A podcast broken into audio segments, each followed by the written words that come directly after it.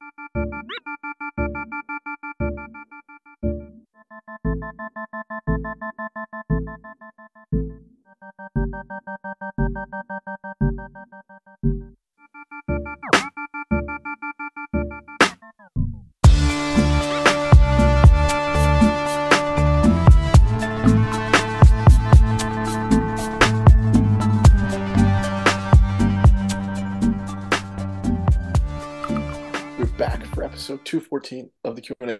podcast. My name is Anthony and sitting right across from me via Zoom, as always, is my, my pal DeQuincy. Hey guys, what's up? How you doing, man? I'm good. I'm good. Good. Um, uh, another subdued opening from you. You okay? Yeah.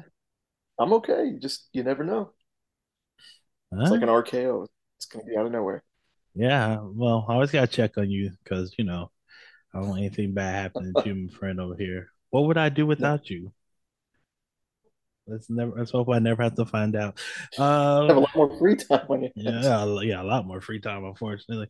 Uh, uh we're back. Um, how's how's been since uh, we haven't talked in a while? How's how have you been? Like family Uh, wise, work wise, all that. everything's good. Everything's good. Work has been very, very busy this whole month Mhm. since uh the new year started, man. Since the holidays ended, it's been nonstop. But uh, you know, just gotta keep plugging away and getting it done. Bummed because none of my uh uh conference championship picks panned out, Oh, which we'll talk about I think next week, just because there's such a long time between now and the Super Bowl that, you know, there's plenty of time to analyze it and, you know, kind of see what happens in, in the meantime. hmm But uh yeah, I picked Cincinnati and San Francisco and they both let me down. But that's okay. As long as I have any money riding on it, I'm okay. yeah. Don't be out here betting money you can't afford to lose. Right. Uh, me over here, um, work wise, I'm still on vacation. Tomorrow's my last day. Oh, very cool. Yes, I'm very, very sad to be going back to work. Of I will be playing the uh Powerball on Wednesday, trying to never have to work again. Uh, besides that, I'm fine. Um, well, I'm fine. Girlfriend had a has a touch of the COVID. Oh no. Yeah, you know, you take those at home tests, and those two lines pop up. I was like, well, Yeah. How's she feeling? Um, better now than she was a couple of days ago. Oh, okay. Wow. Yeah, it's like it's thank God for vaccines because it's been like a flu. Um, double thank God for vaccines because I didn't get it. I'm still Right. COVID free. Yeah. Yeah, but uh, you still testing regularly? yeah, got to. I mean, the government sent all those tests out. Might as well use them. You know. Right. They will collect eventually. yeah. Uh, yeah, eventually those things will go bad, so I might as well use them while I can. But no, I'm feeling good. Um, a little, just a Little little guy, ti- he's doing all right. He's Yeah, hanging in there. yeah, he has a little bit of a cough, but no COVID. I think it's just a mixture of things that's going around right now. It's either the COVID, flu, cold. They're just running uh, uh, trios tornado on the American citizens right now, and we're getting hit with that. But uh, other than that, everything's good. Good. Grandma's Oh. doing okay. Yeah, I saw um, like my first day of vacation. I went to see my mom and grandma and told them that you said hello, and they're like, "Oh, Anthony, what's he up to?" And like, same old, same old, working hard, paying taxes.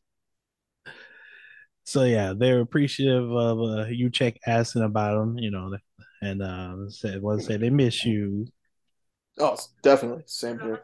Yeah.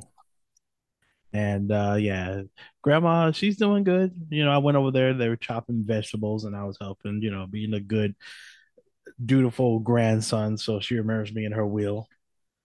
but yeah, but uh but all seriously, everything's good on my side, Man. Good, good. Always good to hear. Yeah, always good to check out. and for everybody listening, hope that you're doing well. Hope your family's doing well professionally. Take that vacation while you can, because American capitalism does not care about you. Just want to say throw it out there. So um we were going to start this podcast out uh, talking about wrestling the Royal Rumble, but today news just fell down like manna from heaven. James Gunn came out and, re- and announced the upcoming DC slate for what they're calling Chapter One. Was it Monsters, Gods and Monsters? And um, me and Anthony had some thoughts. So, um, how you? What did you think of the when you saw um, the lineup? What were your original thoughts? Oh man, I mean, just meet the new boss, same as the old boss, right? But you know, but at the end of the day, you know, these are the properties that people want to see. Mm. You know, hmm. Um, you'll never run out of people going to see a Batman movie. Um, you'll people will eventually get amped up again for Superman, hoping that this is the one, you know, that this is, you know, this is the next Christopher Reeve, you know, the the true heir or successor to Christopher Reeve. Um, so you're then, saying the last time we had a good Batman movie, uh, sorry, a good Superman movie was 50 years ago? Um, no, because I, I really did like Man of Steel. Oh, okay.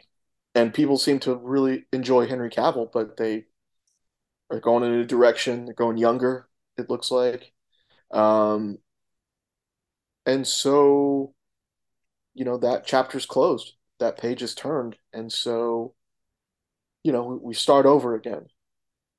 And um, you know, it's it is a little, um, like I told you earlier, it's very like uh, the uh, making the band sketch on Chappelle Show, mm-hmm. where after so many times that Diddy, played by Dave Chappelle, uh, shut down the studio for various reasons, you know, by the end the the contestants or the people that made up the band were just they just had it, you know, they just doing the old, you know, just brushing them off, like whatever, like fine, you know what, we're like, what else is new? So a reboot, you know, uh, starting from scratch. Um, feels like they're starting from scratch every five years at this. Is point. this the third time that they've had to restart their DC, um, DCEU, DCU uni- movie universe? Because people forget like that first Green Lantern movie that was supposed to be the beginning and it was so panned universally that DC was like, "Oh nope, we got to do something new." It's quickly the end. yeah, then they decided to hand things off to um, Zack Snyder. We saw how that turned out. Again, I didn't mind Man of Steel. Mm-hmm. Um, still a little too dark, but the uh, the story I think was was good. Um, but uh, yeah, just it's just too much Zack Snyder at that point.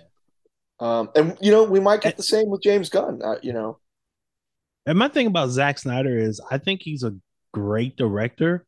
Mm-hmm. Like there are shots in the Man of Steel that are absolutely amazing. Like when Superman's flying through Metropolis, like he's a great director. It's when he's when he has to be in charge of everything, that's when mm-hmm. it falls apart.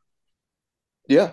Like, like we've seen it in um in sports, you you see a guy who makes an excellent um, offensive coordinator or defensive coordinator, but when he's a head coach, he struggles. It's like right. that. That's what happened with um, Snyder. It's like if if he's making his movie like Superman or Batman, even though I think they're a little bit too dark for what DC needs to be, they can still work. But when that's the overall tone of the entire movie universe, it right. it doesn't work. Like you have to have both dark and light moments. Exactly. And, and hopefully, you know, James Gunn, you know, and Peter Safran learn from that. Um, because James Gunn has never been has never been given the keys to the kingdom either. Mm-hmm. Um, so this is, you know, we're gonna see what he, you know, how he really treats it, treats all of these properties. Um, and not necessarily just the ones he's going to direct or write and write or and direct. Um, I think it's interesting that they're still open to keeping uh, many of the same actors Mm-hmm. from the other franchises. One Yeah. that really sticks out is Ezra Miller. That one sticks out. But what I was gonna say for was like, yeah, a lot of the problems with the DC movies wasn't the actors; it was what they had to to work with. Right. And I'm fine with that. I'm fine with uh, Gal Gadot. I'm fine with Jason Momoa and Zachary Levi Mm-hmm. because those movies were surprisingly, you know, good. Like they weren't terrible. Especially uh, Shazam. I had no expectations or very low expectations going into that. With yeah, that's because DC DC doesn't know how to market their movies. That one, I don't no. know. I will go to my grave believing that that movie should have been marketed as a family superhero movie because, like, here's a kid becoming an adult and having all superpowers. So, I'm like, why would you not want to market that towards children? Right. Uh, but you know, like the the, the character, like oh, whatever, Shazam, Mhm. and then Zachary Levi. Oh boy, like him, really? Like okay, Yeah, and then The you watch it, Chuck? and exactly, he's perfect. I mean, he's perfect for that role. He's perfect for that character. Um, for what it was, for the the comedic timing that it needed. and it was yeah it was i thought it was a really it exceeded all of my expectations i, I really thought it was a fun movie aquaman i thought was really cool i thought it was you know uh it was it was different it didn't have the dark tones like all the others Mhm. you know so i thought it worked um i'm very It surprised was, that it was underwater uh Black Panther. right But I'm you know what? surprised. If Go you're ahead. gonna copy a movie, copy a good one. yeah exactly but what is what is up with uh sticking with ezra miller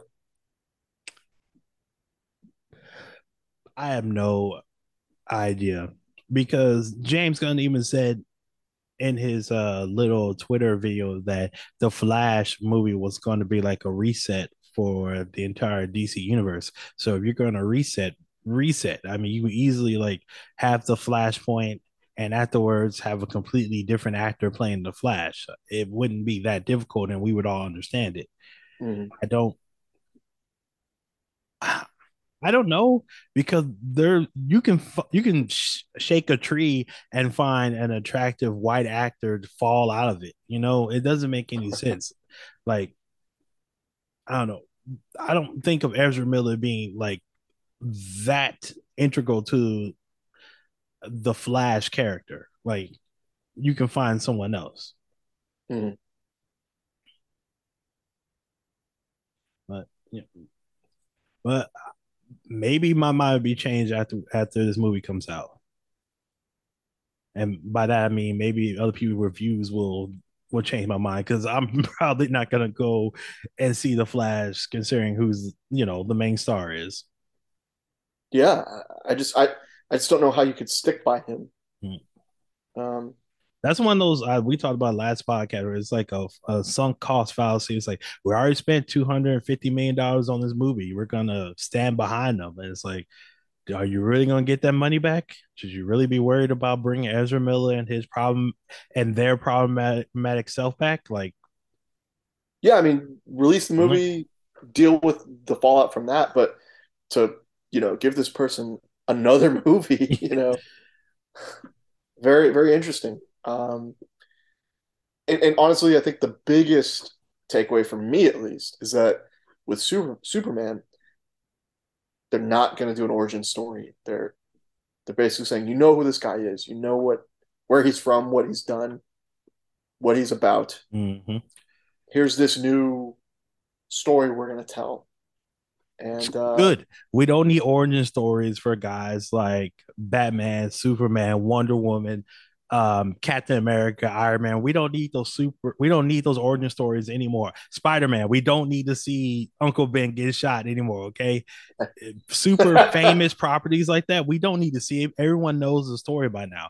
You need to, if you're going to do origin stories, you need to do for these smaller pro, smaller um, characters like Blue Beetle, who they're bringing, or like Shazam, people uh, characters that people don't know as well. Right. If I see Martha and Thomas Wayne get shot one more goddamn time, I'm gonna lose my mind. When you said Uncle Ben, somewhere in the universe, a, a swath of old white male actors shuddered, knowing that they're suddenly possibly going to be out of a job. One less role for them. right. And So saying, yes, we do. yes, we do need that. so did you see You're all wrong, the, De uh, Quincy. oh, whatever. I'm I'm right, and apparently Marvel agrees with me because we did not see that in um, MCU. Yep.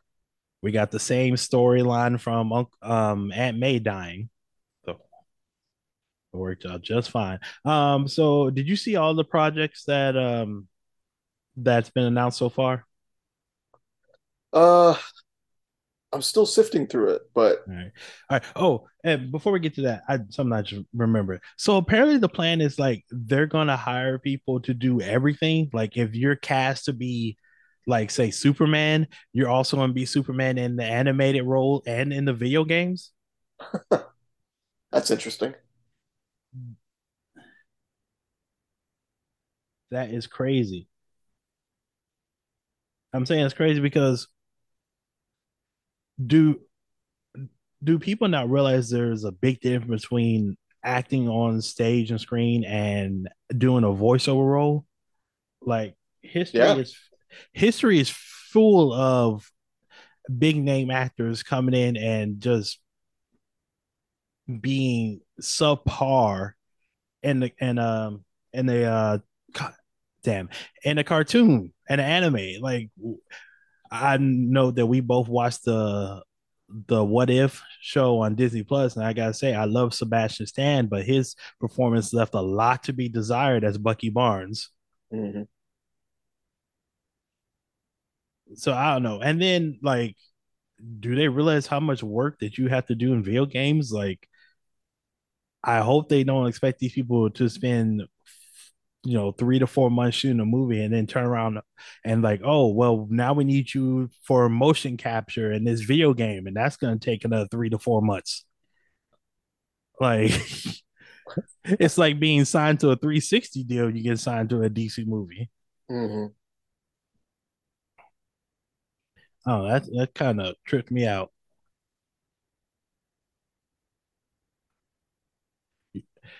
i know you don't play video games like i do but it's it's something. Yeah, and yeah, I'm, I'm looking at these uh, newly an announced movies, and like, movies and tv shows. Right, but like with Swamp Thing, like there's a movie you do an origin story on. That's fine. Like because not a lot of people know Swamp Thing, are not familiar with Swamp Thing or remember the character. There, you, you do an origin story there. But Superman Legacy, Brave and the Bold. Let's start the beginning. Mhm. All right, so I'm gonna start. Um, let's see, Hollywood Reporter. So the one thing that already has a release date is the Superman Legacy movie. Right. Um, this is the one that James Gunn is writing. And like you said, it's not gonna be an origin story. Um, uh, um, I don't know. It's two years away, so I'm sure they can gin up support for it. But why do you think Superman doesn't work nowadays? Like you were talking about those uh Christopher Reeve movies and they hit. Why do you think Superman just doesn't hit now? Because they've only done like origin stories on him. And they've only basically had him face Lex Luthor. Mm-hmm. Never really delved into any other um, foes of Superman. Barely got to Darkseid, or not Darkseid, uh, Doomsday.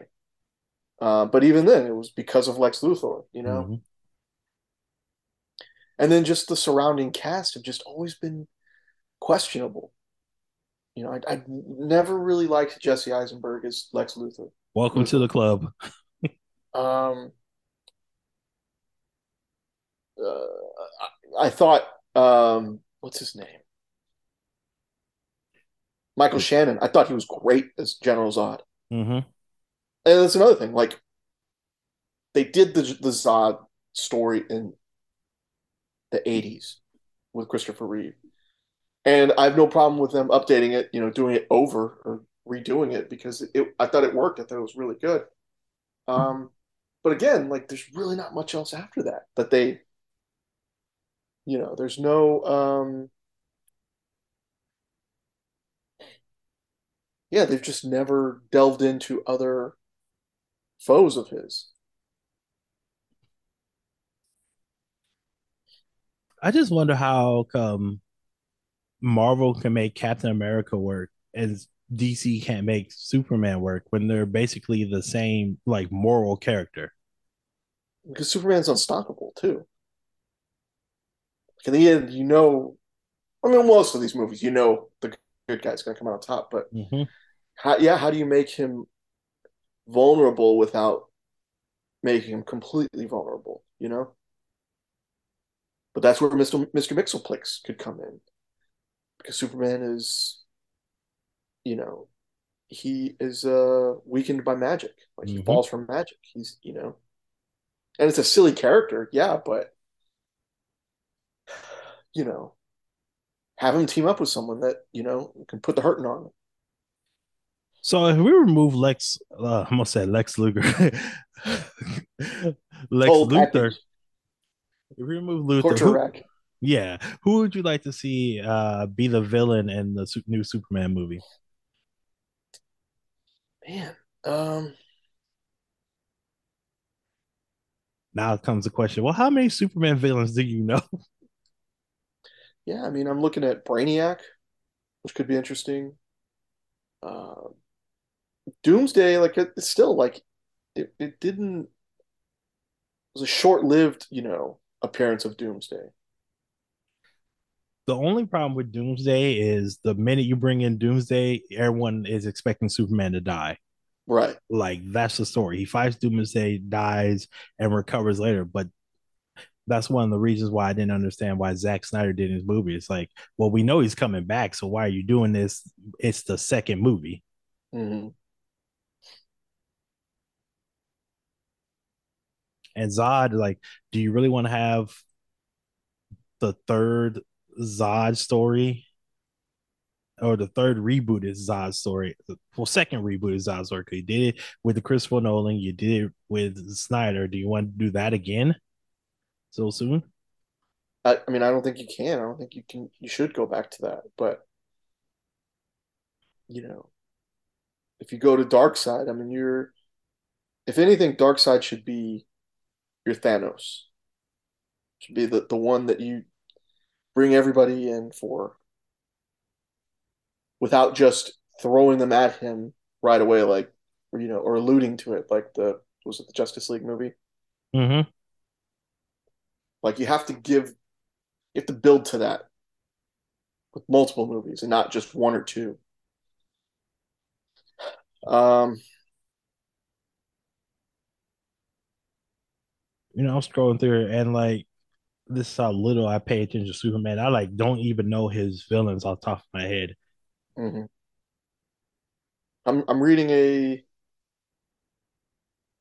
I'm reading a uh, a list and it's just like I don't see these translating I don't see these translating on, on the big screen unless I think if uh James Gunn is behind it. If he is directing this, he's writing it. So I could see him bringing in Bizarro and Brainiac and again Mr. Mxyzptlk. Uh, there's one name that sticks out for me right now, and it's um, Manchester Black. Okay. He's a uh, telepathic asshole who hates Superman. so maybe I could, I don't know. I just I, I just know like if I hear about a Superman movie, it doesn't like get the blood point pumping like say a Batman movie does. Mm-hmm. You know, it's like okay, Superman, I'll see what you got when it comes to DVD or something, but I'm not like racing through the theater to care about it. You know? Yeah. And I think, you know, a lot of it has to do with the cast as well. Mm-hmm. Who do you get to play Lois Lane? You know, who plays Shit, who do you get to play Superman? Right. Like we said, Henry Cav- Cavill is not going to be in that. He's not wearing the tights anymore. So who who's going to be the man? Mm-hmm. Um, other shows and movies in production. Creature Commandos. You ever heard of that before? Haven't. All right. It's basically, it's a team of classic monsters that were assembled to fight the Nazis in World War II. Uh, it's going to be animated series, seven episodes. Uh, but like I said earlier, they're going to be looking for people who can do the animated side and the live action versions. So, And I think Viola Davis, Davis as Amanda Waller yeah, the Waller. will knock it out of the park because I, I've I've liked her on screen and she's got a, I think she's got a really good voice for for animated as Mm. well. And that character Amanda Waller has done very well. I think the Since- Waller one's going to be live action. Right. But since they introduced Amanda Waller on even on the CW shows, like that character has been I think has been cast perfectly every time. Mm-hmm. And uh yeah, I think if you if as long as you have Viola Davis around for, you know, as long as you can, how long you want to keep her, you know, keep her in that role, I think she's perfect for it. I agree. Um, next one scene is called the La- uh, just called Lanterns. hmm It's a new Green Lanterns TV series. Apparently, it's, it's going to be like a True Detective, a detective story with um, who is it? John Stewart and Hal Jordan. That's interesting. They had been working on another Green Lanterns TV series that was going to be produced by Greg Berlanti, but apparently that's been Mhm. shoved to the side. says here they parted ways with him. I mean, Greg Berlanti kept that ship afloat on the CW. He really did, man. And I, I really enjoyed mostly everything I saw on CW. Mm-hmm. There were more hits than misses. Arrow Mhm. got out at the right time. Flash has stayed a little too long. Sure. Uh, this upcoming season will be the last one. And Oh then I was about to ask, is it still going? yeah, this is the last season right here. Um, Legends of Tomorrow. I feel like once they found their footing, um, they it was all gas, no brakes. hmm Yeah, once they got rid of uh, what's his name, uh, Rip Hunter, and put Sarah Lance in control, that's when everything. That's when it was on fire. Uh, what TV shows they have on there? I think Black Lightning, fine, whatever. Wasn't my favorite. Uh, and Batwoman is like, well, what the hell happens when your when your lead role decides to leave? After the first season. Yeah. No, I thought they did pretty good, and I and I love the crossovers. I don't care what happened. Crisis on Infinite Earth is still my favorite one that they did. I mean, it was it was the perfect way to keep all of those shows relevant and uh, you know to keep people tuning in because Yeah. it's a matter of when is the crossover going to happen? At what point during the seasons will the crossover happen? And when it does, well, you have to watch all of the episodes. You got to keep up. Yep. And Alright. they got me watching Legends of Tomorrow more than I anticipated. You're like, what's this? Legends of Tomorrow. Four seasons, huh? Wow. uh moving on movie uh the authority It's a movie based on a team of superheroes with rather extreme methods of protecting the planet it's uh from a 1990 run um known as wildstorm run by that was formed that was run by um what's his name jim lee okay. the it's a it's a team of superheroes that do anything to get the job done. They it kind of seems like what um Zack Snyder was trying to pull off, but okay. Mhm. All right, um going on. Paradise Lost. The TV show as the, it's been described as a Game of Thrones style drama set on Themyscira, That's the birthplace of Wonder Woman. And apparently, it says it's going to be take place before the events of the Wonder Woman films. So, are are the Wonder Woman films still considered canon?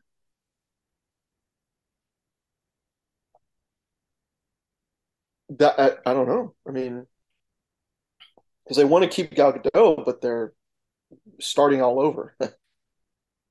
yeah. So I'm like, this. I'd really wish they would just come out and just say what matters and what doesn't matter, like the old from mm-hmm. the old guard. Like, does all this canon, like all this stuff that happened in the Snyderverse, does that still work? Which Justice League movie do you guys consider the real one? Like, I'm just looking for an easy timeline for you guys to explain it so I can care. You right. know. Um, fine. Okay. Do, do, do, All right, and so we're getting a Batman Robin movie, the title "The Brave and the Bold." We'll get Batman and Damian Wayne as Robin. Okay. My only problem is I don't like Damian Wayne. Like you're gonna give me a Robin, give me Tim Drake because he's the best Robin. Mm-hmm. You cannot dispute this because think about uh, if you think about um, Dick Grayson and Jason Todd, their best moments come as Nightwing and Red Hood. The best Robin is Tim Drake, and I will hear no no arguments about this. Um, also, we're getting the Batman sequel, the Batman Part Two this does have a release date, October 3rd, 2025. Yeah, will this be is this part of the DCU? So apparently the Batman sequel Oh, that's right. You didn't watch the video. So the Batman, the Joker universe, one with Joaquin Phoenix, and like Teen Titans Go, they're all underneath the Elsewhere, Elseworld, sorry, Elseworld title. So they're mm. not part of the DCU. Okay. They're in their own little universe.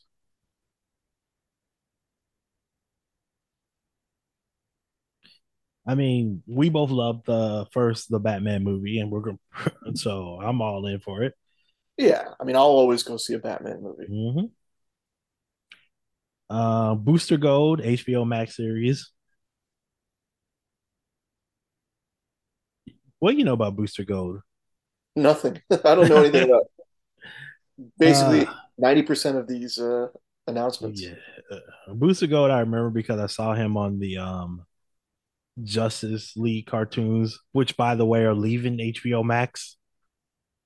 Mm, wow. Yeah, Justice League. And, yeah, Justice League and Justice League Unlimited. I think either today or yesterday, the last days on HBO Max. But basically, mm-hmm. he's like this loser from the future who uses future technology and you know, um, knowledge of the past to like come back and pretend to be a hero. And eventually, he actually learns how to be an actual hero. Mm-hmm. It's an interesting concept. Um, I'd like to see who they get as the actor. Uh, cause gotta be someone who can pull off like being a smarmy dick. and when I say that, the first name that comes to my mind is Ryan Reynolds. But I think he's a little long in the tooth to play this role. Sure. And um, next movie, Superman, Woman of Tomorrow. Superwoman. Superwoman. I'm sorry. Supergirl. Supergirl.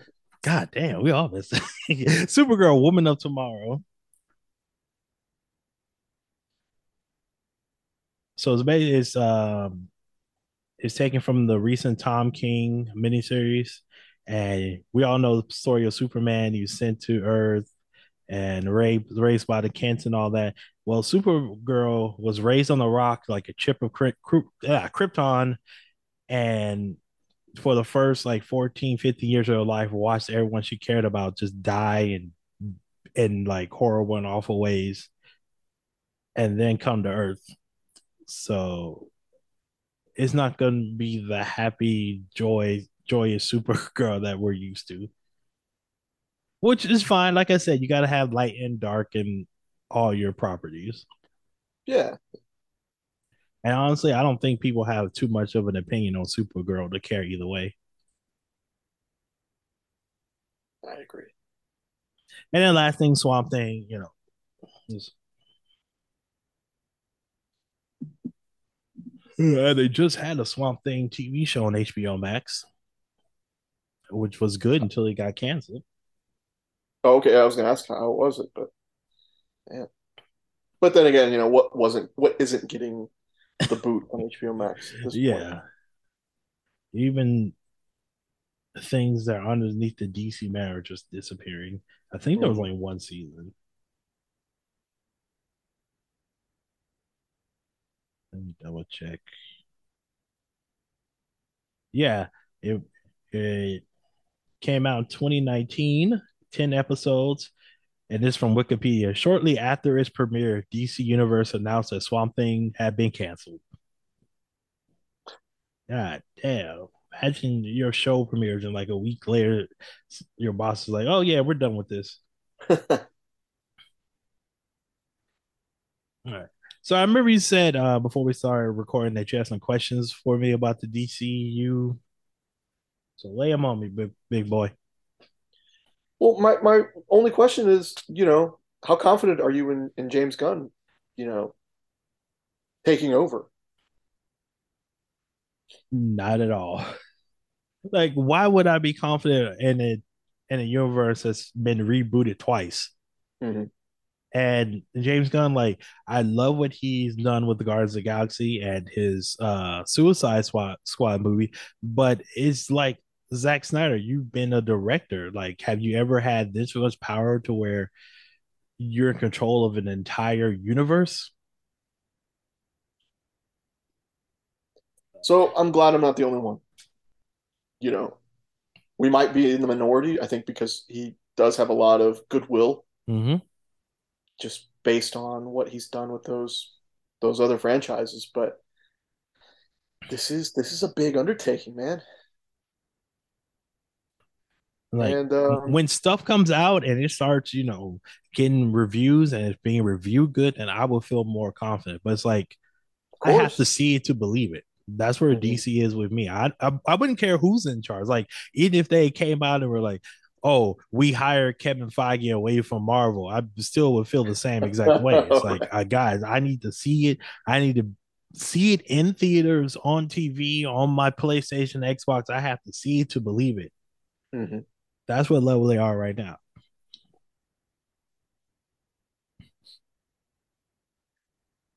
Yeah, I, I think I'm I'm again I'm glad I'm the, only one that feels this way. You know, it's just like it's a lot for you know one or two people to uh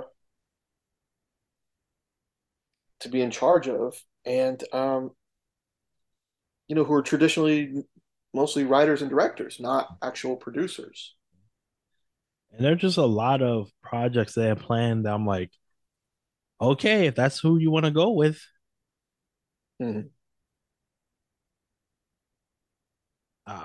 I'll believe. And the big, I mean, I'll be honest. The big problem for me is my interest in these most of these franchises is, is waning. Mm-hmm. My like, interest in superhero movies in general is waning. I, I, don't really. That that may be something that me, me and you disagree on, but I don't. You know, I'm I'm waiting for you know I know it's not DC, but I, I'm waiting for what they do with Fantastic Four. I'm waiting for what Marvel does with the X Men. And then that's it. I don't really need to see anything else. I don't need any of these other movies that they've planned. I have no interest in a good chunk of what I've heard. And these characters for for DC, I, I don't like. I don't know how interested I am. Like, you know, you got the dreaded how, superhero uh, fatigue. I think I think that's what it's boiled down to. I mean, you know, we started this. Well, I mean, we've I started this DC journey, you know, thirty some odd years ago now with you know Batman eighty nine, um, and you know watched all of the Batman movies, you know, in the nineties, good and bad. Uh, Superman again, you know, good and bad. um, and then it's just I don't know, it just it just like what more could they do at this point to really draw me in? Yeah, I I, I understand your point. I can understand like seeing superhero movies over and over again would would get tiresome. You know, you see, like I say, anything that you repeat over and over again, you're gonna get tired of it. Which one thing I'm glad, like the Marvel superhero movies, like they do have different themes. mhm, Like you can't sit here and tell me that Guardians of the Galaxy, Captain America, the Winter Soldier, and Ant Man are all the same because they all have different themes. One's about family, one's a spy thriller, and the other one's a heist movie. right. Like they're all superhero movies, but they all have different themes. mhm. So that's why I'm still like I'm still pumped to see this movie. Like I'm ready to see Ant Man three. I want to see Kang put um, Scott Lang in the dirt. I'm ready for it. I will say I, I am int- that's one that's caught my eye that I, I am interested to see what, what they do. Yeah, yeah, because Kang is gonna be a problem. So I'm excited. I'm excited for that one. But I can understand you being fatigued about about movies. I basically I understand if like getting fatigued when we're getting like bad superhero movies. Like Mhm. Like we talk about DC, not everything has been a hit, hit, and the same thing can be said with Marvel. Like I've enjoyed Phase Four a lot more than other people have, and I understand it. I'm not gonna. And, and another thing for me, I think, is like I don't I, I don't need these new superheroes, right? I don't need Mhm. all the all of them. And then also like I want to I'm more interested in the villains to see what they do, how they present these villains, how do they make them interesting and um, posed as real threats, you know, to Ant-Man, to uh, Thor, to whoever. Yeah, but And to uh, the to the credit of DC, or at least to Christopher Nolan and Matt Reeves, they uh, they made up for a lot of fuck ups in the 90s, mhm. whether it was intentional or not. But Christopher Nolan got Two Face right, got Bane right, um, compared to, you know, Tommy Lee Jones and that guy, that bodybuilder that played Two Face and, and Bane. And then Matt Reeves got the Riddler right, dude. Compared to that terrible Jim Carrey performance, he got it right. And they've made up for some epic failures, in my opinion, um, and made those villains interesting. And so that's what I want to see. I want to see who does Batman, who do who do Batman and Robin face next? Who Mhm. does Superman face? You know, who who's gonna, you know, how are they gonna, you know, make that interesting and and pose a threat to him? All right. I have a two part answer for this. My first one is um, we talk about like the heroes, and you're like you don't need all the heroes. I the only thing I say about that is like it's the same thing in the comic book industry. It's Mhm. like we don't need all these heroes because not all these heroes are for us. Like there are some heroes that are just gonna hit different for us Sure. being you know millennials and say Gen Z or um you know, boomers and you know, a different different race and everything. Like Sure. I love Spider-Man, but my favorite Spider-Man is Miles Morales right now. Mhm. And somebody else be like, "Oh, Peter Parker is my Spider-Man," and that's fine. And you know, they have all these different heroes in the comic books and the movies for, for, a bunch of people to latch on to. Mhm. Like if you're a Pakistani girl, Miss Marvel may be the best thing you've seen ever because it's someone who looks and thinks and talks like you do, lives some of the same enough. situations you do. So Sure. not everything's for us, but I will definitely agree with you on part number two. The villains make a superhero because who are the uh the two characters that we always see in movies from both DC and Marvel? It's Spider Man and Batman, and they have the best rogues gallery. They really do. And they've expanded upon them. They have really dug into them mhm.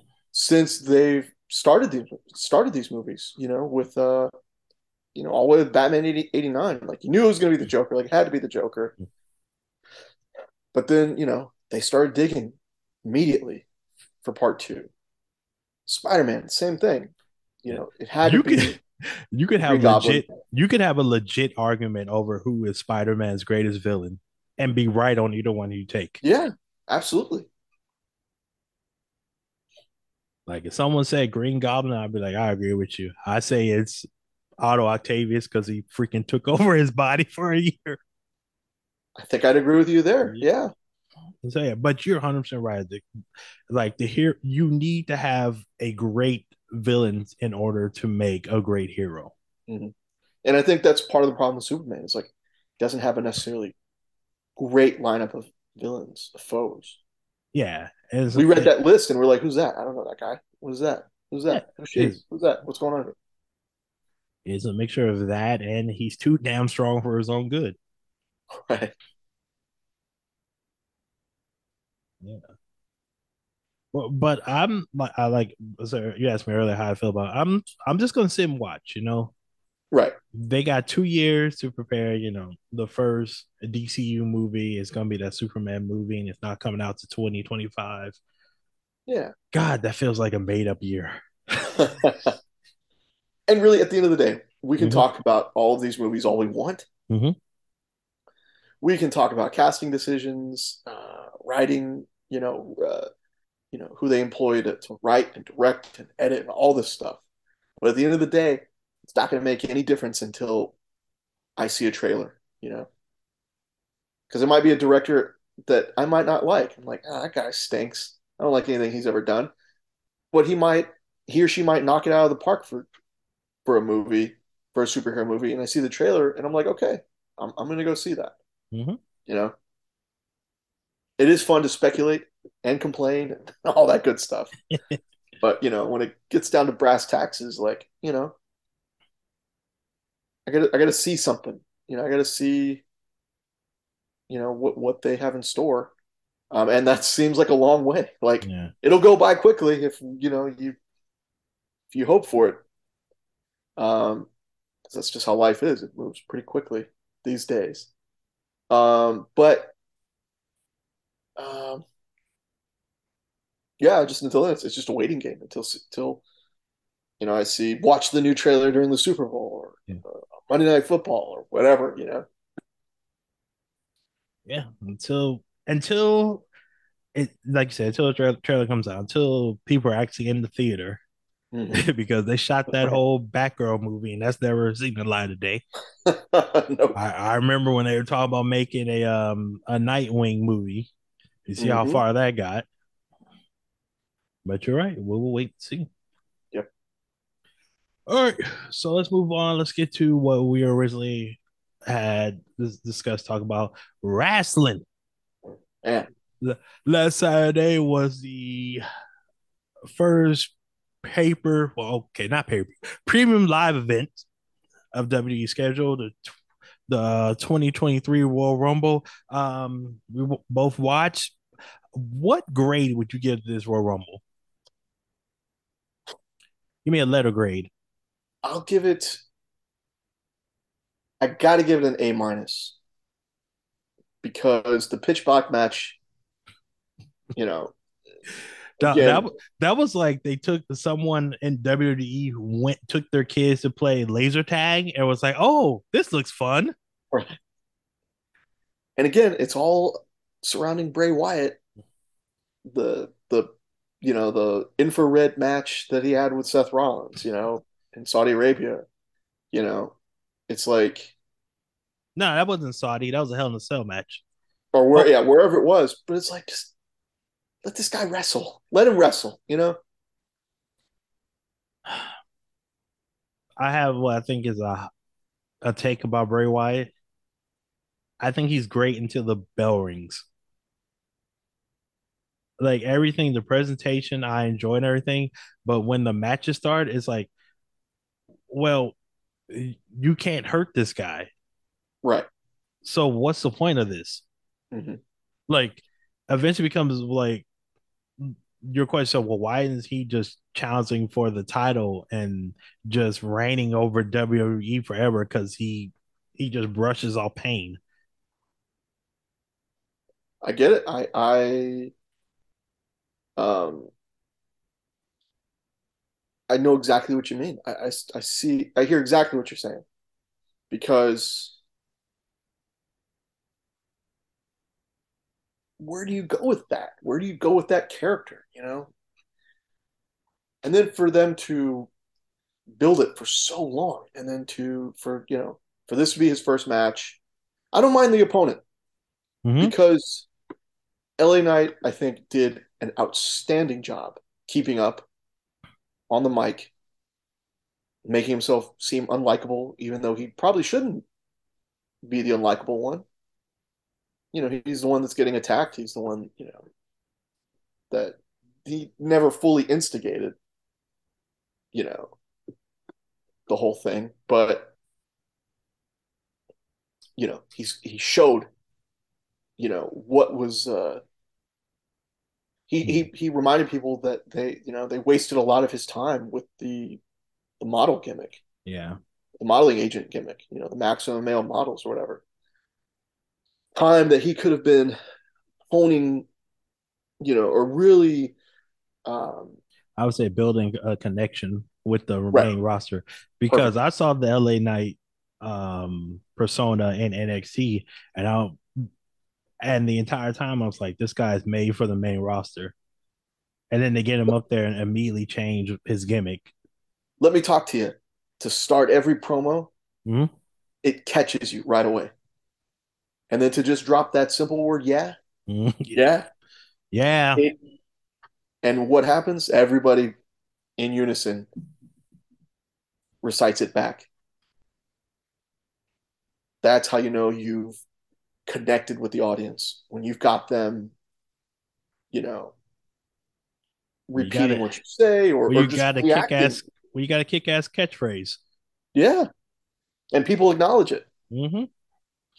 So I have no problem with him being in the feud. I just the match itself is just like you know what's going to happen, like or you know the outcome, but then uh, you know, man, you know why do I want to put why are you putting all this strain on my this extra strain on my eyes, man? I don't.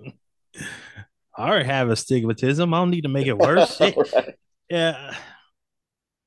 Bray Wyatt probably moves a lot of merch and he's big and um, you know, in the crowds and everything. But when you just watch on TV, like five minutes, that's the bathroom break. That's the take your dog out for a walk during the pay per view break. Yeah, but I mean, other than that match, and again, it wasn't a bad match. It just, and it's not a, it's just kind of a bad gimmick match. Like, you know, it's bad. I'll, I'll watch a street fight. I'll watch a street fight any day, a street fight match any day. But I don't need neon lights and dark lights. You know. You know, I'm thinking that might be a, a bad for us, but I'm pretty sure there are kids who enjoy the hell out of that. Just like laser tag. sure. Uh other matches of the night, um, Bianca Belair defeating Alexa Bliss. Um, I have a hot take about Alexa Bliss as well. Mm-hmm. Um, I love her, love her character work. When she's in the ring, it feels like she's moving like a quarter of the speed speed that she needs to be. Like Bianca Belair is in fifth gear and Alexa Bliss can only get up to four. Like that's the best way. I like she seems slow compared to these new up and comers. Sure. I think she. I think it, that kind of tends to be. You are um, you're overthinking your steps trying to get it right, you know, to a T. And um,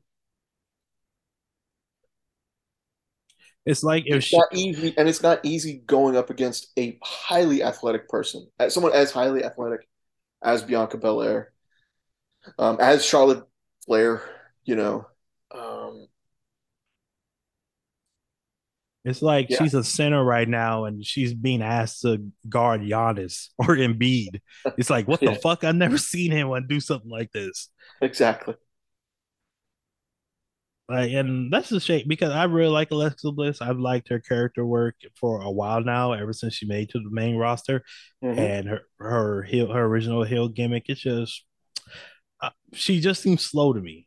Like she's just being outpaced by the new generation, the new guard.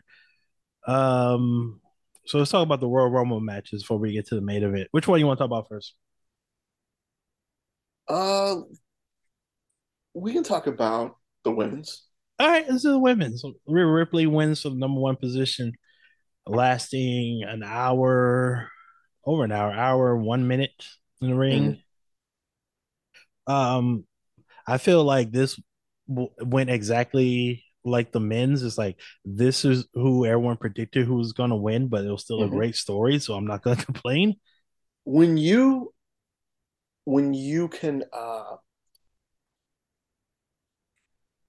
when you find a way to entertain people despite the predictability, you've done a great job. Mm. And I think that's that goes for both matches.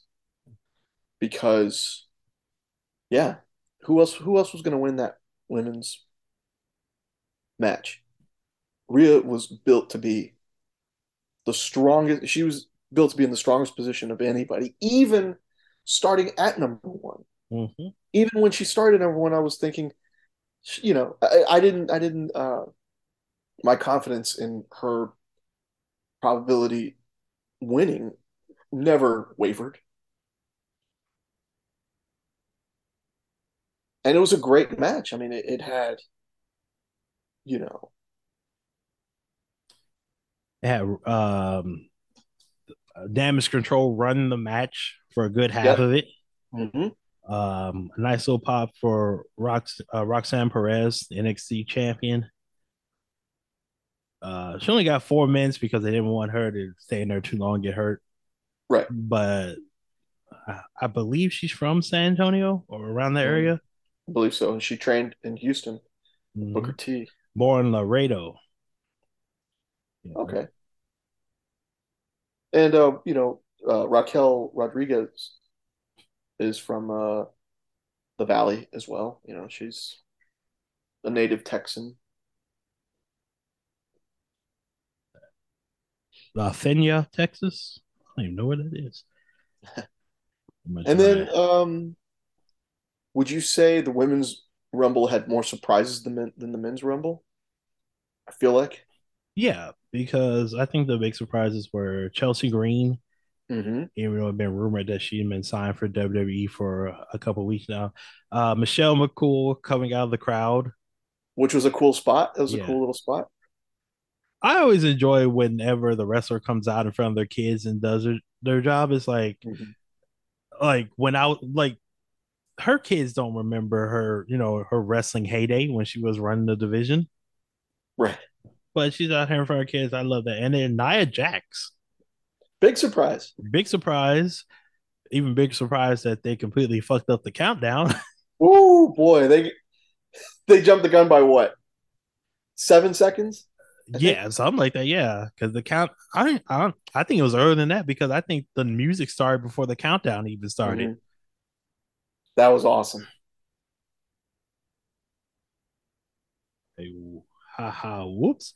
And then all the the female wrestlers just beating up on her, tossing her out. I'm a I'm on Wikipedia and it shows like who eliminated what wrestler got eliminated by who. And on Nia Jackson says eliminated by Asuka, Lacey Evans, Liv Morgan, Mia Yim, Michelle McCool, Nikki Cross, Piper Niven, Raquel Rodriguez, Rhea Ripley, Shotzi, and Sonya Deville. It'd be easier just to say all of them.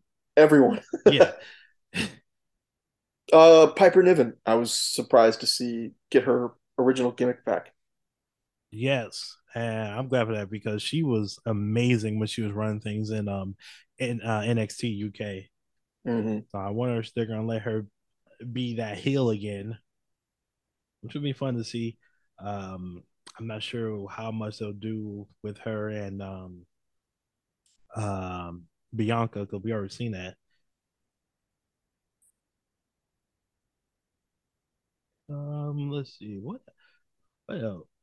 Wow, Asuka returned with the uh not necessarily the killer clown gimmick, but demon clown gimmick. Yeah, yeah, that's my um, that's my um pick for who's gonna take Bianca on at WrestleMania. Interesting. And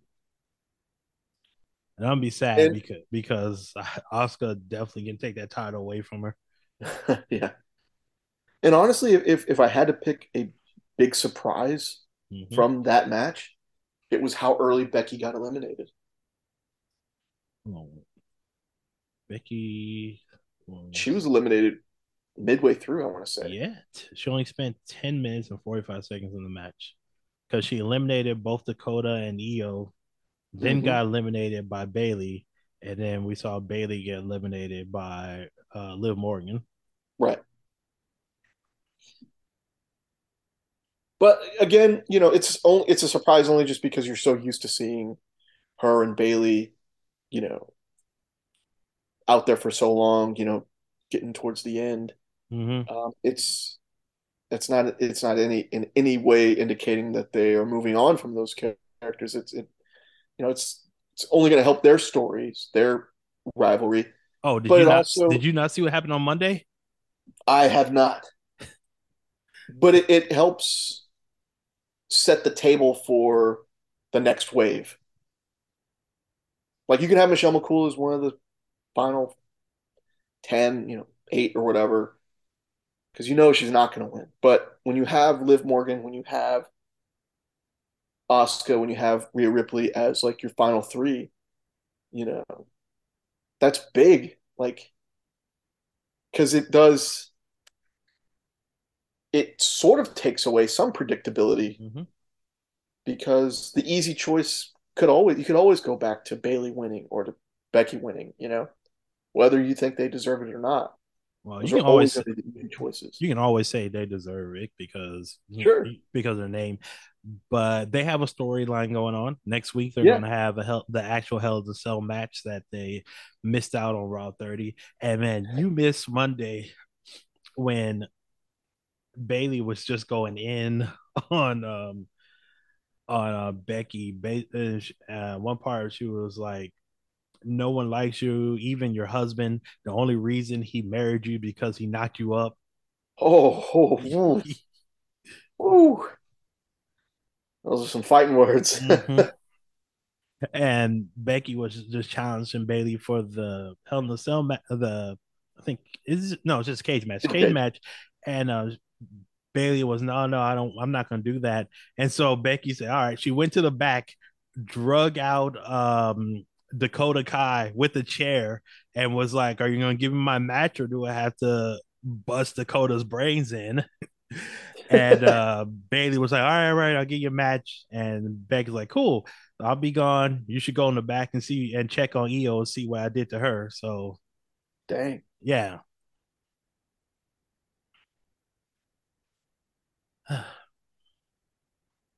That's why I wasn't really worried about um, when they had to cancel their match for Raw 30 mm-hmm. because like this is going to be in service of the story. They're going to keep the story going. Like, yeah, it sucks that they didn't have that match because the bloodline went over time apparently. But I was like, you look right. at that Raw 30 and you look at everything that happened. You tell me what you're going to cut. Yeah. Like you're definitely not gonna cut the bloodline stuff. That's the highest thing going. You're not gonna cut any of the segments that you tape with the um um with the alum- alumni that you brought in because you're not gonna bring them in and pay them to not use them. Right. And I don't care what anyone has to say. That DX Imperium um interaction was hilarious. It was great. Yeah. So I was like, what do you cut? I'm sorry it had to be them, but that's the storyline. You cut that, you build into the storyline, you have it next week, and I wouldn't be surprised if like they keep this going all the way to WrestleMania. Like make this a blood feud. No, it's I mean there's it uh WrestleMania and needs a match like that anyways. Where there are really no stakes, just hatred, yeah. really. Mm-hmm. hate, hate, hate, hate, hate, as they say. Yeah, and that'll give us like what four women's matches for WrestleMania. Cause we're gonna get both championship matches, Becky versus Bayley, and then um, the women's tag team championships. Which that'll that'll probably be a uh, you know like a fatal four way, five way, something like mm-hmm. that to get to get as many people on on the show. I feel like we don't have to use that excuse anymore now that WrestleMania is two nights. Well, they still make it four or five hours each. yeah, which I'm fine with. It's WrestleMania. As long as they're stretching it out to two nights, I'm fine. Yeah. I can't do eight hours all at once. No, my body will shut down. My brain. Uh, I love wrestling, but I, I can't consume it for that long. Yeah, even this pay per view was going on. Speaking of which, why the fuck did they have a concert right before the main event? Hey man, I I'm still trying to figure that one out. Like either do that at the beginning of the show or don't do it at all. See, I'm I'm leaning more towards option B. Don't ever do that again. Don't bring in that or at least just don't bring that performer in. Mm-hmm. Yeah, I think people have this misconception about Texas that it's just hit country all over the place. And it's like not in the big cities, it's not, especially not in San Antonio. That's brown as hell. And not even that. And not only that, mm-hmm. but to quote Dustin Rhodes, aka Goldust, aka the natural, a native Texan, someone that I was, you know, was authority on country music. Uh, I will, you know, cede, uh, you know, precedence over because mm-hmm. I like country music, but I don't, I don't follow it. You know, I don't listen to it regularly. I'm a casual country listener. But to quote Dustin Rhodes, that wasn't country. I don't know what the hell that was country ain't been country in a minute. Country is turned to pop music. Let's be honest. Mm-hmm. They ain't singing like they used to. They ain't no George Strait. Ain't no Tim McGraw out here no more. It is Papa Jace. The country music I love is the country music that talks about fighting and drinking and loving and fighting and drinking and loving. And the stuff they got now, it's like am I listening to a country station or am I listening to the top 100 hits? it, it, don't hit the same no more. Nope. That's been your country music presented by a black man and a Hispanic man. All right. Uh, yeah. WWE, if you're going to do the concerts, either do them at the beginning or like do them get like, someone better. Well, yeah. Okay. Get someone better. I was going to say. Or like make them part of someone's entrance like you do at WrestleManias. Mm-hmm. Um, okay, let's move over to the men's rumble. Best men's rumble match of all time. Ooh, that's high praise. no, I guess those mid '90s ones with Shawn Michaels winning, with Austin winning. I, yeah, the, the problem with those is if you go back and look at the people that were in those matches, like mm-hmm. right after the steroid trial and everything, it, there was not much of a roster. It was basically, oh, oh, I know who's going to win this because they're definitely going not going to allow you to win. There was a lot of that energy going on in the '90s and early '90s. Sure. And you're like, yeah, the story was built for Cody Rhodes to win, but I if they had changed it and gave it to someone else, like you know, uh, Sami Zayn, Sami Zayn, well, Sami Zayn's in it, like AJ Styles is in it. People, had, there were other people, but yeah, but this this uh Royal Rumble was great. Gave us a lot of storylines to look forward to. Um, there's something we got to talk about that I'm sure people don't want to talk about. Guys, Logan Paul He's that dude. Man, I'm sorry.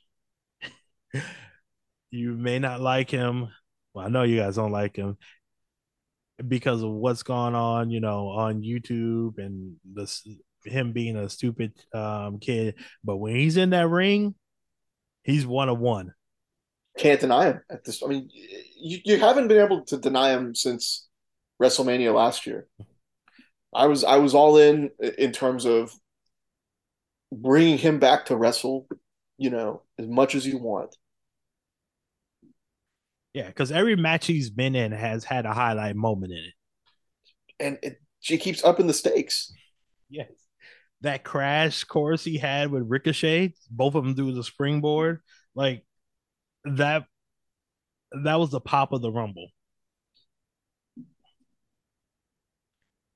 And it's like we've said before, when it comes to things like wrestling and celebrities, if you want to have a good performance, you got to go out there and get the celebrities that are willing to die for this shit.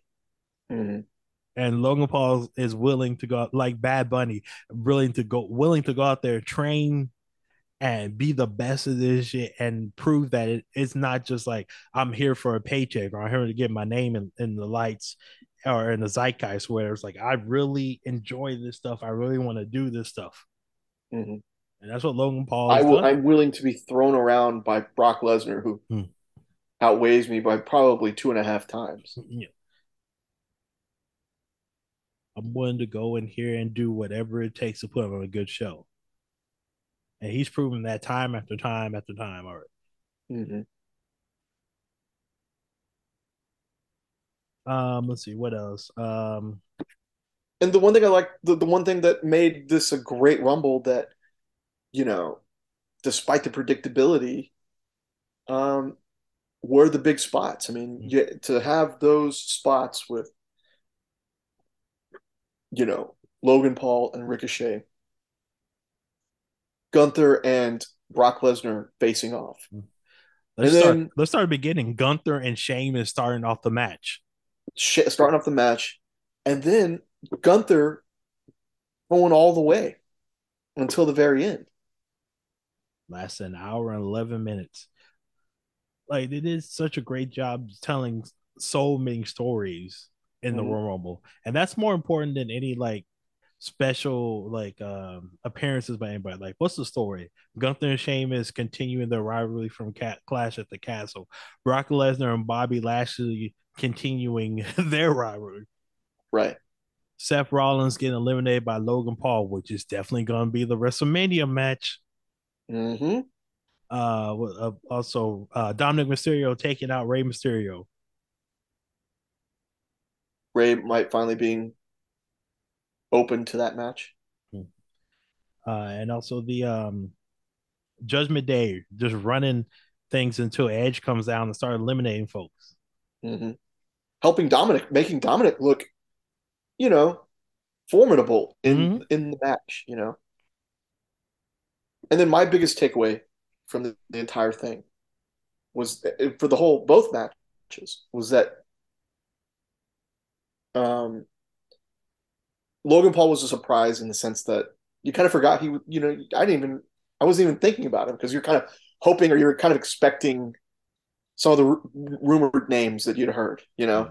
And also his injury that he sustained in Saudi Arabia, it sounded like right. he wouldn't be able to go. Luckily, it wasn't as bad as everyone feared. And as soon as he got in the ring, he was jumping around and stomping the ground to show you that knee is just fine. Ah, to be in your 20s again. right.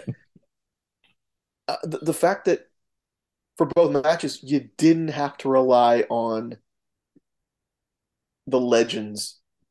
Like it really felt like moving forward, helping these star like helping Rhea become a big star with her performance, helping Gunther, even though he didn't win, helping Gunther being a big star by you know, with his performance. The only drawback for him is that he has to wait until Friday, you know, to be um to be highlighted again because he's on SmackDown. Yeah, but that the, might be the only thing that goes against him is that they weren't the, able to. I would say, but the good thing is everybody's going to be waiting to watch Friday because of what the main event, which we'll get of to. Of course, of course, uh, but you know, you didn't have to go get Steve Austin or The Rock or you know any of these any of those old timers that you know look their time has their time has come and gone you know yeah. and sure you have two nights of what 75,000 people each you got to fill SoFi Stadium you know mm-hmm. the the the build of you know the the billing of it being WrestleMania Hollywood you know the glitz and glamour of Hollywood and all that kind of stuff I get all that but they proved that they didn't need any of that stuff to make it interesting. They no. put on two great Rumble matches with predictable outcomes that weren't boring. And then the main event. Main event was a true main event that, like you said, people are going to tune in on Friday to see what's next. Yeah. I just want to talk about like people want, well, you know what? This is a problem. It's just what goes on online, like on social media, like on Twitter, isn't what people in the audience that show up actually care about.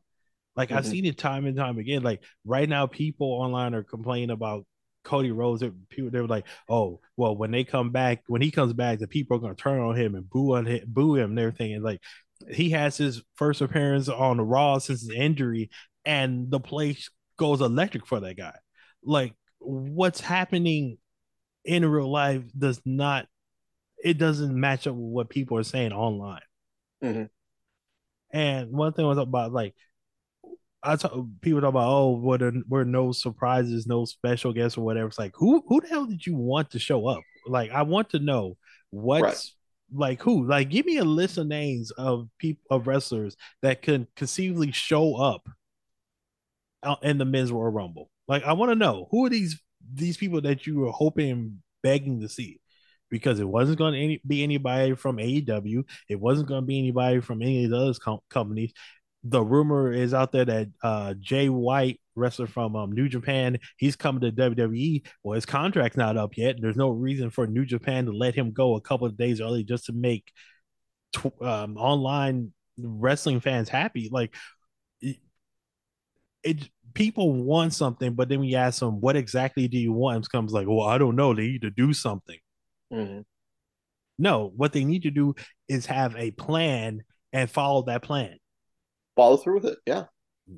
Yeah, and like if The Rock doesn't show up to Royal Rumble, it's fine because we have a plan. If he doesn't show up to WrestleMania, that's fine. We have a plan. Like he's probably not coming to the WrestleMania, except for like a um a cameo that's it.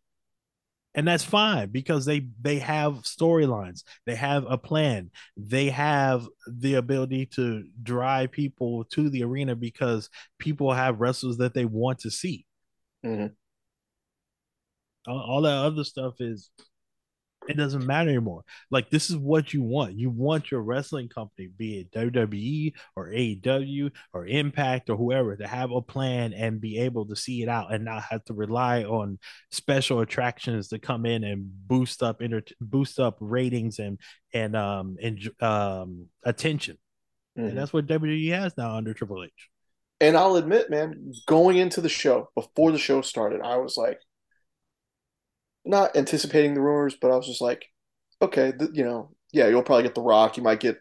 There was a rumor that you know Austin could show up and win and face Roman, and I was like, you know what, I get it.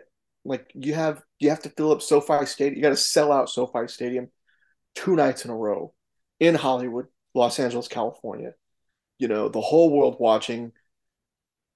And, you know, that's what WrestleMania, like I, I was I started to accept that WrestleMania is is for the absolute casual fan, and that the only way to really get the most eyeballs on it is to book a big celebrity or to book, you know, someone from the old school days. You know, a part time that it, it, that the main event is reserved for a full timer to face off against a part timer, mm-hmm. and they proved on Saturday that you you don't need that actually. They they proved they didn't need to do it. They don't need to do that. Here's they don't need Austin to come back to headline or The Rock to come back and headline, or um, you know, or you know, even John Cena. You know, like you, you know, they can come back mm-hmm. and be on the periphery. You know, celebrating the the new the new era. You know, the new wave of talent. I wouldn't say this. This is how how little WWE needs the stars of yesteryear. This is a story that came out on January the second.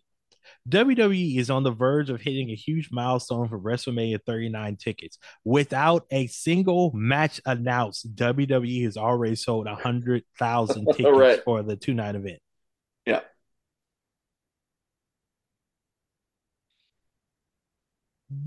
This is what happens when people have confidence in your ability to tell a story. They're going to be sold out and they've only announced two matches so far. Mm-hmm. Reigns versus um um Cody Rhodes and uh Charlotte Flair versus Rhea Ripley. There's only two matches that have been announced so far, and it's all it's already a guaranteed sellout at SoFi Stadium for both nights. Right. Like you see it like okay, do we really need like yeah, it'd be great. It'd be nice to have the rock there. It'd be nice to have Austin there, but it's like, do we really need them? We have the stories already. And they proved that no, you don't need them. Mm. I mean, it's nice to, you know, see you know, to see your name on what, you know, cares? What entertainment tonight, you mm-hmm. know? Yeah, it's nice and all. What's even better? That money. yeah.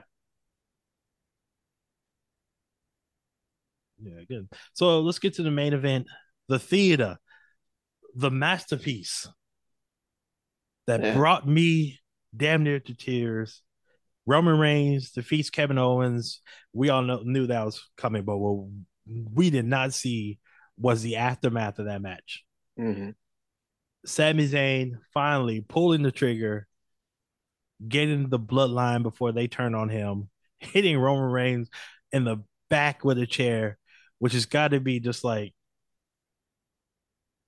what it's got to be like just the worst feeling Roman because that's exactly what happened to him like eight years ago. Yeah, he's got to stop. He's got to stop in front of people with chairs. Yeah, he's got to stop turning his back on people with chairs. It's people that be traumatic. it's got to be traumatic, or even for a tribal chief. Uh, yeah, Sami Zayn picks a side, gets super kicked to hell by um uh Jimmy Uso, gets beat up by Solo, gets beat up by Roman. The one person who doesn't lay a finger on him, Jey Uso. Is the one person who didn't like him from the jump. Which is the most telling of the whole thing. Yeah. I mean, after he hit Roman, Jey screaming, "You were like my brother. You, I loved you like a brother." And like like the entire everything that happened after that match was incredible. Like I yeah. the match itself was good. Also, please, for love of God, Kevin Owens, stop taking those stair bumps, bumps on please. the steps. Yeah. I was waiting to see a pool of blood. Yeah, because he had two in this match, and he had one on Raw a while back I can't remember who did too. I'm thinking maybe Austin Theory, but someone hit him, did that same thing to him on Raw. I'm like, please, for your safety, for your children, stop taking that bump. That's just, I don't care if you get your hands back in time to shield your head. That looks too scary. It looks like the CTE is forming every time that happens. yeah, don't forget his kids and his family. Like I'm, I'm thinking about my own stomach. like how much how much more of this can I handle? I can't. This is disgusting to watch. Yeah, you slam my head against some steel steps, the match is over because I'm unconscious. yeah, once again, Roman Reigns, he's the straw that stirs the WWE drink. Um, amazing performance from everyone involved. Like, God, I like what can you say about this storyline that hasn't been said already? Uh, here, or here's my question mm-hmm. that I think people are starting to bring up: Is this the best storyline ever told in wrestling? Man, that is. There's a lot of wrestling that we haven't watched mm-hmm. just because we weren't around in the 70s and 80s and part of the 90s. I'm trying to think what was a better better story that I can just think off of the top of my head. Like it's got to be something that involves Stone Cold, right? Like I hate to just be the person who's just stuck in the present without paying respect to the past. Mm. So I I'm gonna cop out and be like, well, I have to think about it. Like I really have to think of like sit down and think about all the storylines of it. But it's definitely the best storyline that they've told in the past. I would say ten years since WrestleMania 30, for sure. Since it's, Daniel Bryan. Yeah, it's probably it's my favorite story that they told since they've told since Kofi Mania. Ah, Kofi Mania, absolutely. Hmm. The thing about Austin is that the the chase to the first title was fun, mm-hmm. uh, but it wasn't the best. You know, Shawn was on his way out because of injury, and you know, you brought in Tyson for the whole thing, and that made it fun and and you know, a great moment. But uh, anything involving Austin and, and McMahon, you know, that game of cat and mouse going back and forth time and time again, I think was strong as mm-hmm. at least early on in, at the beginning. Um, but man, this uh, Kofi Mania, yeah, you're right, was excellent. Um, but Kofi May is also like the Daniel Bryan situation is like they mm-hmm. kind of just stumbled on it Meanwhile, right. this bloodline thing is more it's more planned, I guess you could say. Because yeah, apparently the room upon, they kind of stumbled upon Sami Zayn though. Yeah, yeah, cause say because apparently like this thing was only supposed to last like a couple of weeks, mm-hmm. and it just got hot and kept going. And Vince was no longer around to put it into it. okay, we're moving on from this guy, you know. Yeah, it's just oh, the crowd loves this guy and it's working. Let's just keep on going, and it just is blown up to this this epic story. Mm-hmm. I mean, it's definitely like I said, it's one of the best stories that they've told in the last 10, 15 years. It's been entertaining from start from start to finish. Well, it's not done yet. Like I don't right. know, like how they finish this, because I think like the most logical thing is like, oh well, Sami and KO team up and they defeat the Usos at WrestleMania for the tag team belts. Um, my question is, and I talked to you about this before, like, are we getting to the point where people would rather see Sami and Roman Reigns at WrestleMania instead of Roman and Cody Rhodes? Man, yes and no. And what I mean by that is this is not about Sami Zayn chasing after the title. Mm-hmm. And you could very well do Roman and Sami at WrestleMania. And here's well, the craziest Well, apparently you're doing Roman and Sami at Elimination Chamber next month. Right, right. But you could do Roman and Sami and it being a big deal, a big story at WrestleMania. Mm-hmm. And in my opinion, you don't need the titles. That's a crazy thing that's not going to happen. But you wouldn't even need the titles. Like you could find a way to take them off Romans at some point, in from now until then, mm-hmm. and then set up the story for Cody to to win the title off whoever you know at Mania and have that big moment. But you could easily do Sami and, and Roman at WrestleMania. Just you know, for the fate of the bloodline at stake or something like that, you know. And I have no problem with them doing it sooner at the Elimination Chamber with the title. Mm-hmm. Uh, that's on the line. That's fine. But the story has been so good. The buildup has been so good, and the, the tension between those two has been so good that um, I kind of want to see that match. I definitely want to see that match more than Roman and Cody. Um, and I'll just have to be content with seeing it a month earlier. Mm-hmm. And there's no problem with that. Yeah, I agree with you. That's one I think it's so good that you wouldn't even need the titles. That's I one think thing. it's so good that you wouldn't even need the titles. Mm-hmm. Oh, all right. It's um, it's just great. It's just crazy to see how far Sami Zayn has gone come. It's great because he's basically become a made made guy, not just like bloodline gangster wise, but just WWE wise. Like I feel like they Right. can trust him with anything. Um, but yeah, I, I see what you're saying. It doesn't need the title. It's more of a respect thing hmm or a fighting for honor thing, something like that. Uh, it's I completely lost my train of thought. If you can't tell, that's why I'm rambling. Because I had a thought while you were talking. And as soon as it became my time to talk, that thought said, "Oh, it's a bird." By but but the whole your whole question, your main question was, you know, about people wanting to see that match over Cody and, and Roman, yeah, yeah, which has a they've already they've already started telling a good storyline there. You know mm-hmm, that there's more than one, you know, royal family in wrestling. You know that's a great way to go about it, and it'll be a good match. It'll be a really good match.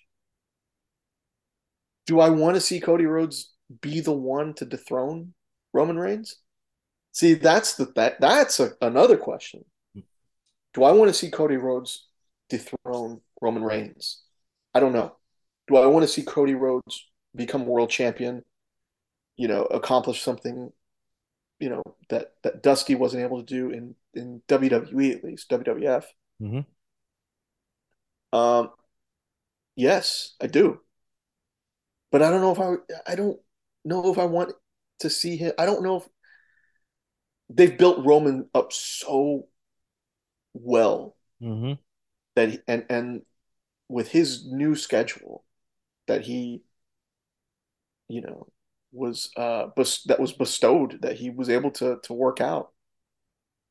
He he really does feel like a changing of the guard type of character that an up and comer you, you kind of want to rather see a new star dethrone him.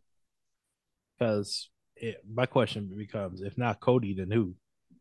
right no that, that no exactly because I think it's still too soon for Bron Breakker I think it's still uh any number of of wrestlers in NXT. It's still Well, too yeah, early.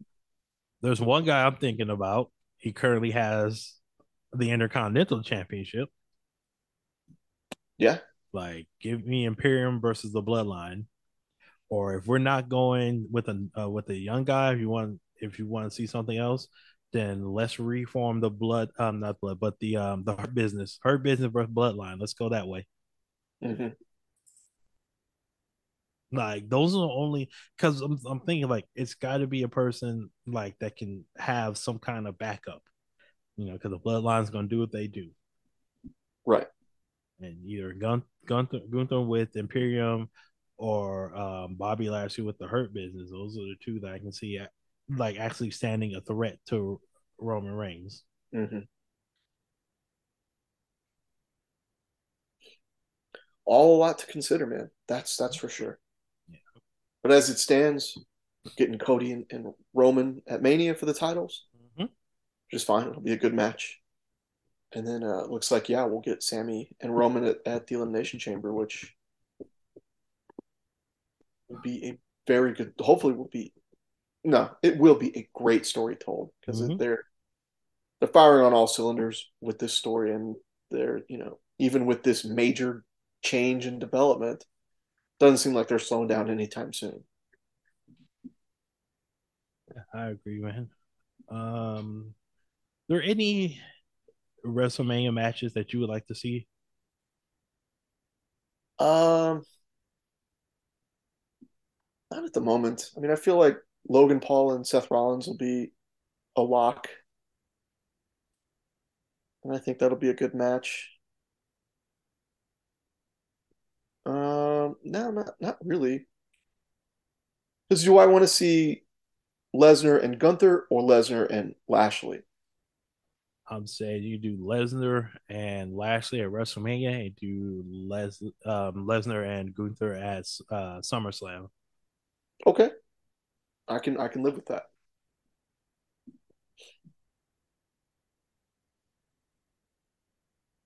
But you know, other than that, like I don't I don't know. Does Pat McAfee get involved again? Does he get another match? Oh, we didn't even talk about Pat coming back, which apparently was a surprise for everyone. Like those reactions that you got from uh, Michael Cole and um, uh, Corey Graves, Corey Graves, like 100 percent authentic. They had no idea he was coming. It was great. It was a great moment for sure. Yeah. And Pat coming back, it's like, oh, I didn't realize how much I missed this. right.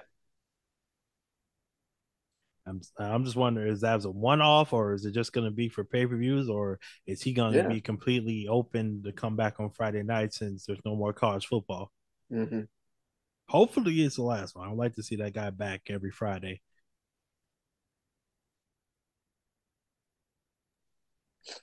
Yeah, and you know Graves has done a, an admirable admirable job. Yeah, you know, uh, pulling double duty. Mm-hmm. Yeah, he's doing great. A good job. Yeah. But there's nothing like having Pat McAfee and Michael Cole together. and man, I said it before and I got I'll say it again. We gotta give Michael Cole his flowers, man. Ever since he got Vince out of his ear, that, he's shown why he's been the heir apparent um, when it comes to announced teams. For he is the he's the dude, man. Mm-hmm. Like when they still got it, yeah, still great. They were having so much fun on um Saturday, oh. especially when they were talking about uh Sheamus and Drew McIntyre's old team name. Right.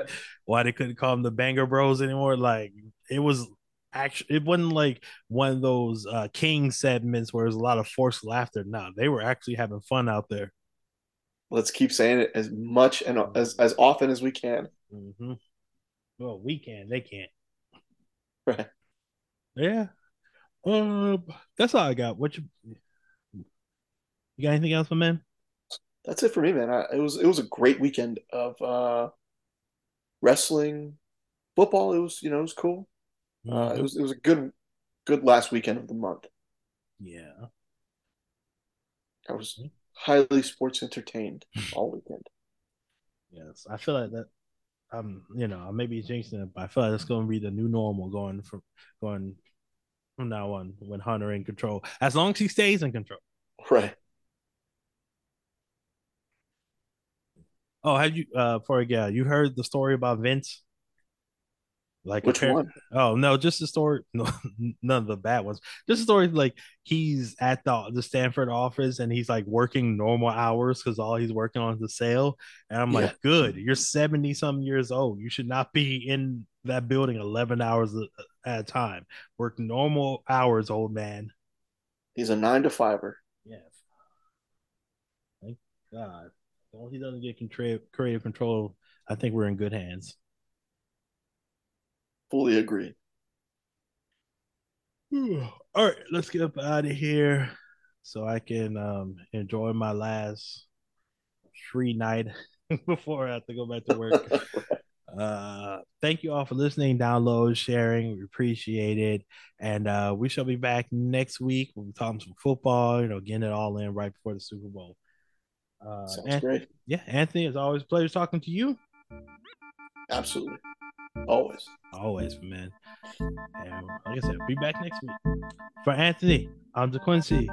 Later.